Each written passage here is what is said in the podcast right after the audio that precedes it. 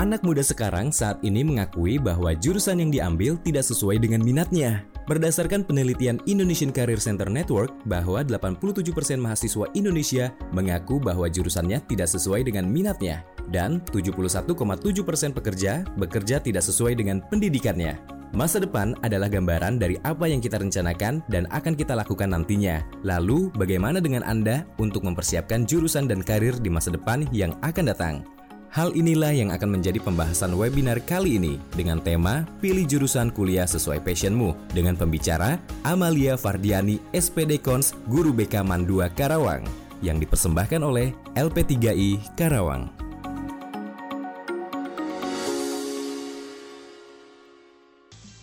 Assalamualaikum warahmatullahi wabarakatuh.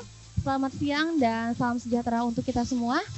Apa kabar teman-teman di sana, pendengar dan peserta? Semoga kita semua dalam keadaan sehat walafiat. Amin ya Allah ya Robbal Alamin. Senang sekali pada kesempatan kali ini saya Nur Aini dari LP3I Karawang sebagai Education Consultant yang memang pada hari ini saya akan memandu sesi talkshow dan webinar. Oke, uh, teman-teman pendengar untuk sesi talkshow dan webinar pada hari ini kami akan membahas terkait dengan pilihan jurusan kuliah sesuai dengan passionmu. Sebelumnya saya ingin memperkenalkan LP3I terlebih dahulu. Oke, mungkin dari sini beberapa teman-teman pendengar sudah tahu ya apa itu LP3I. Jadi memang LP3I adalah pendidikan vokasi. Kita memiliki 48 cabang di Indonesia. Salah satunya ini ada di Karawang yang beralamat di Jalan Tarumanegara, Gedung Karawang Hijau B4 sampai dengan 6 Karawang Barat. Untuk jurusan di LP3I kita memiliki memiliki tiga jurusan, ada manajemen perkantoran, informatika komputer, dan komputer akuntansi. Selain itu, ketika kuliah di LP3I, teman-teman pendengar ini ketika lulus akan kami tempatkan bekerja. Karena untuk di LP3I tersendiri, kita punya divisi yang memang menempatkan kerja mahasiswa sebelum wisuda. Oke, uh, langsung aja kita sambut pembicara kita yang akan mengisi talkshow dan webinar pada hari ini yaitu Ibu Amalia dari Mandua Karawang. Assalamualaikum warahmatullahi wabarakatuh. Alhamdulillahirrahmanirrahim pada kesempatan ini kita bisa bertemu di ruang virtual mungkin maksudnya ya ini uh, untuk uh, beberapa materi yang ke kebetulan hari ini diberikan oleh LP3I adalah memilih jurusan sesuai dengan passion. Uh, untuk lebih lanjut mungkin kita akan ke perkenalan tadi sudah dikenalkan ya oleh MC ya. Kalau biasanya Ibu dipanggilnya Ibu Amel. Kebetulan Ibu bertugas di Mandua Karawang sebagai guru BK. Temanya ini mungkin yang memang saat ini tuh sedang booming ya, banyaknya memang Ya. siswa-siswi yang lulus SMA, SMK itu ya. mereka terkadang bingung memilih jurusan kuliah Betul. sesuai dengan passion tidak ya. Nanti kerjanya mungkin ingin jadi apa, di hmm, mana hmm, dan segala hmm, macamnya. Gitu. Jadi langsung kita ke materi aja ya Bu ya terkait ya. dengan pilih jurusan kuliah sesuai dengan passionmu. Okay. Nah, berdasarkan tadi penelitian ya dari Career Center Network itu tahun 2017 ini bisa dilihat menurut Indonesian Center Career Network itu sebanyak 80% remaja Indonesia mengakui bahwa jurusan tidak diambil sesuai dengan kepentingan mereka. 71,7 persen bahkan tenaga kerja memiliki profesi yang tidak sesuai dengan pendidikan.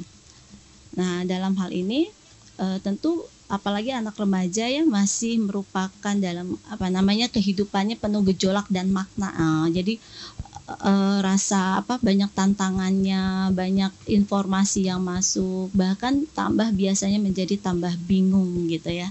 Makanya uh, ada beberapa jurusan sesuai di sini dilihatnya bahwa LP3I ini memilih, memilihkan uh, temanya adalah pilih jurusan sesuai passion. Nah, biasanya hal apa saja sih ini hampir 92 juga sama ya di sini siswa SMA SMK sederajat bahkan bingung dan tidak tahu akan menjadi apa ke depannya. Bahkan 45% mahasiswa pun e, merasa salah dalam mengambil jurusan. Nah, ini kan harus ada alasannya sih kenapa ya rata-rata e, siswa-siswi atau remaja kita e, merasa salah mengambil jurusan ataupun e, merasa bingung dan tidak tahu mau jadi apa sih kita ke depan. Nah, biasanya anak-anak itu eh, sahabat-sahabat di sini teman-teman eh, siswa SMA memilih itu ikut-ikutan teman ya karena gengsi ya. Pokoknya teman saya maunya eh, kuliahnya di jurusan eh, misalkan ekonomi.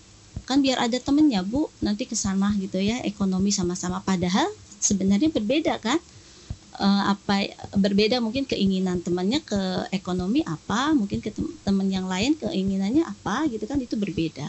Yang kedua adalah eh, bukan paksaan ya tetapi mungkin cita-cita orang tuanya dulu yang mungkin ya tidak kesampaian terus kemudian anaknya diminta gitu ya. Untuk eh, atau mungkin sama misalkan pak bapaknya jadi dokter ya anaknya harus jadi dokter juga gitu kan nah itu eh, ada beberapa yang mungkin dari si anak belum tentu mau jadi dokter misalkan ya nah itu tetapi karena keinginan dari orang tua harus menjadi dokter bisa jadi itu yang menjadi pilihan si anak gitu ya kemudian pilihan karena belum mengenal diri sendiri. Nah, ini yang kita tandai oleh Ibu ditandai adalah belum mengenal diri sendiri. Belum mengenal diri sendirinya dari apa? Yang pertama itu tentu saja dari eh, potensialnya, dari bakatnya, kemudian dari passionnya, kemudian dari kepribadiannya. Nah, eh, passion yang tadi dijadikan tema, passion di sini adalah sebuah rangkaian. Tidak bisa kita memilih hanya passionnya saja bahwa si anak itu untuk memilih jurusan, tetapi harus eh, menjadi satu rangkaian dengan potensialnya, dengan eh, passion dan kemudian dengan personalitinya atau dengan kepribadiannya. Nah itu. Tetapi eh, karena di sini temanya adalah passion, ini ibu lebih menandai kepada passionnya. Apa sih passion ini? Nah eh, banyak orang mengatakan bahwa passion ini adalah minat gitu ya. Tetapi di sini ibu melihat bahwa passion itu adalah sebuah energi dalam diri seseorang yang selalu ada ketika kamu melakukan sesuatu yang kamu suka, eh, sesuatu yang kamu cintai. Sehingga apa pun yang kamu lakukan itu dilakukan dengan penuh energi, penuh semangat gitu. Sehingga tidak ada penyesalan, terutama dalam memilih jurusan. Nah, hal tersebut harus berdampak positif kepada mentalnya, kepada orang-orang di sekitarnya dan kemudian kepada masyarakat luas. Itu passion dulu, ditandai dulu passionnya bahwa itu adalah harus menjadi sebuah energi pada saat kita melakukan sesuatu hal yang kita cintai berarti ada semangat, ada energi dalam em, melakukan satu eh, pekerjaan. Nah, dalam hal ini adalah jurusan nih. Nah, jurusan ini yang harus kita lihat. Apakah jurusan ini menjadi eh, hal yang bukan hanya hal yang sangat kita sukai, tetapi bagaimana penerapannya pada saat kita melakukan pekerjaan itu benar-benar mengatakan bahwa ini sesuai sekali, ini pekerjaan yang saya cintai, ini jurusan yang saya sukai, gitu kan? Itu lebih ke arah sana.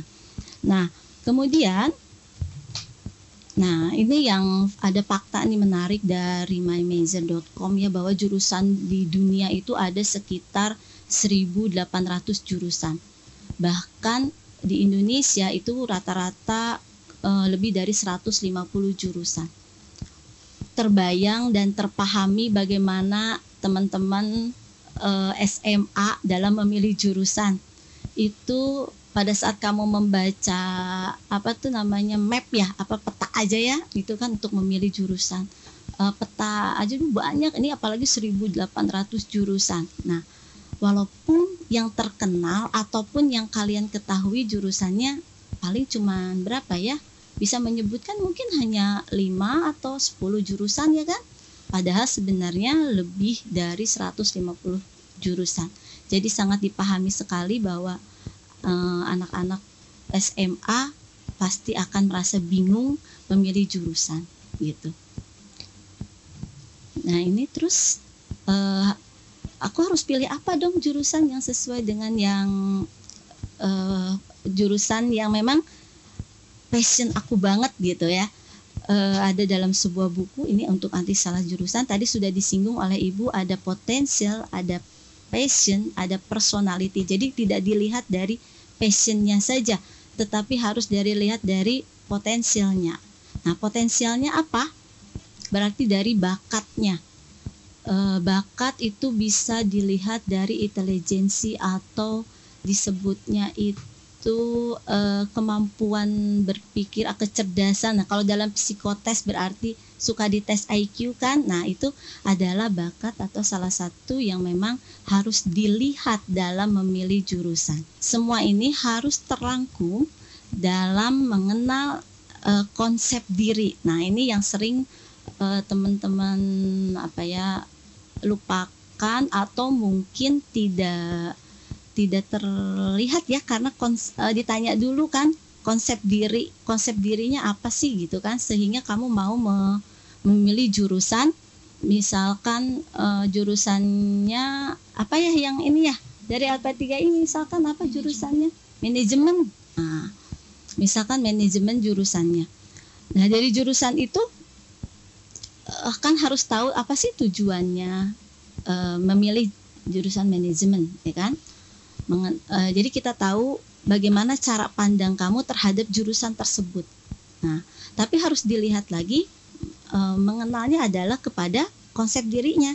Bagaimana cara memandang kamu secara diri sendiri, kebiasaan-kebiasaan yang kamu lakukan, terus pelajaran-pelajaran ataupun uh, belajar yang berpengaruh terhadap kenyataan itu sendiri. Misalkan tadi jurusan manajemen.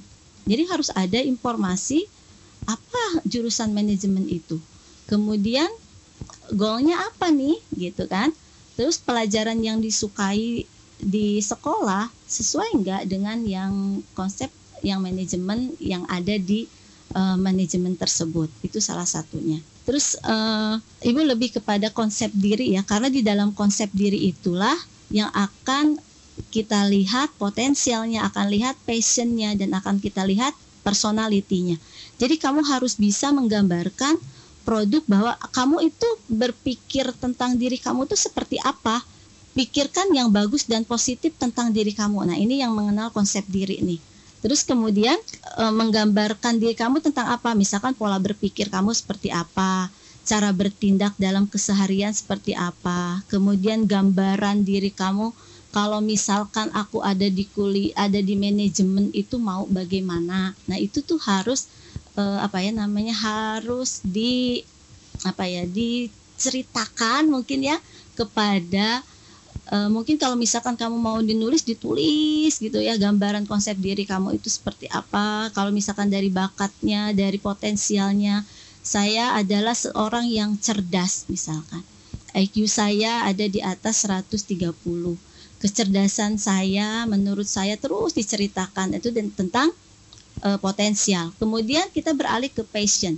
Uh, saya menginginkan uh, dalam manajemen, misalkan tadi jurusan yang diambil adalah manajemen, misalkan saya menginginkan di manajemen ini saya bisa menjadi seseorang yang terus ditulis gitu ya. Jadi harus memang harus dipetakan salah dipetakan menjadi uh, konsep diri itu dari mulai potensialnya, dari uh, dari mulai personalitinya, kemudian dari passionnya.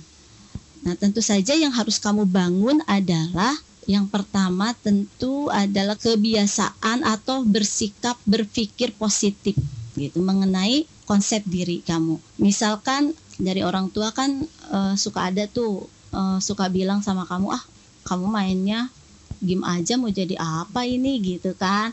Nah, itu se secara tidak langsung mungkin bisa menjadikan konsep diri yang um, menurut kamu iya ya aku nggak bisa jadi apa-apa. Kata ibu aku juga aku tidak bisa jadi apa-apa gitu misalkan. Nah itu yang harus dirubah menjadi kebiasaan yang e, negatif menjadi satu konsep diri yang positif gitu ya. E, kemudian dengan memahami konsep diri tadi ya nah jadi konsep diri itu menjadi satu awal kita merencanakan masa depan yang lebih baik dan terarah gitu kan. Jadi kan tadi kalau LP3 bilangnya ya passion aja dan ternyata bukan passion saja, tetapi adalah membuat perencanaan untuk masa depan yang di dalamnya ada konsep diri. Apa itu konsep diri? Pengetahuan tentang diri kita, harapan dan penilaian tentang diri kita sendiri.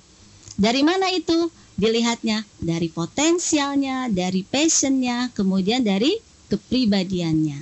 Gimana caranya kita untuk memulai membuat konsep diri dari mana dulu sih Bu? Gitu kan? Nah, yang utama yaitu kita belajar menganalisis kelebihan dan kekurangan diri kita berdasarkan teori SWOT. Apa sih itu SWOT? Nah, yang pertama adalah strength, kekuatan. Ada kekuatan. Kekuatan itu dilihat dari kelebihan yang kita miliki. Bu, lihatnya dari mana kelebihan yang kita miliki itu? Oke, balik lagi nih. Potensial, bakat, kelebihan, kecerdasan. Bu, lihat dari mana sih kecerdasannya? Bisa kalau misalkan mau tes IQ, psikotes itu kelihatan ya. Tetapi coba kita lihat berapa banyak soal matematika yang kamu selesaikan. Berapa kalau nilai kamu tuh di matematika bagus enggak? Itu sebenarnya sudah memperlihatkan bahwa kamu mampu mengikuti pelajaran matematika misalkan. Nah, itu juga salah satu kategori oh ternyata saya cerdas ya, bisa menyelesaikan soal matematika dari 10 soal bahkan nilainya saya 10 benar semua Oke, untuk tadi baru sampai ke strength ya Bu Iya, Amel betul. ya. Oke, nanti kita lanjutkan lagi terkait dengan yang SWOT ya. Iya. Baru satu poin berarti sisa tiga poin lagi untuk analisis yang SWOT ya Bu Amel ya. Ya, iya betul. Oke.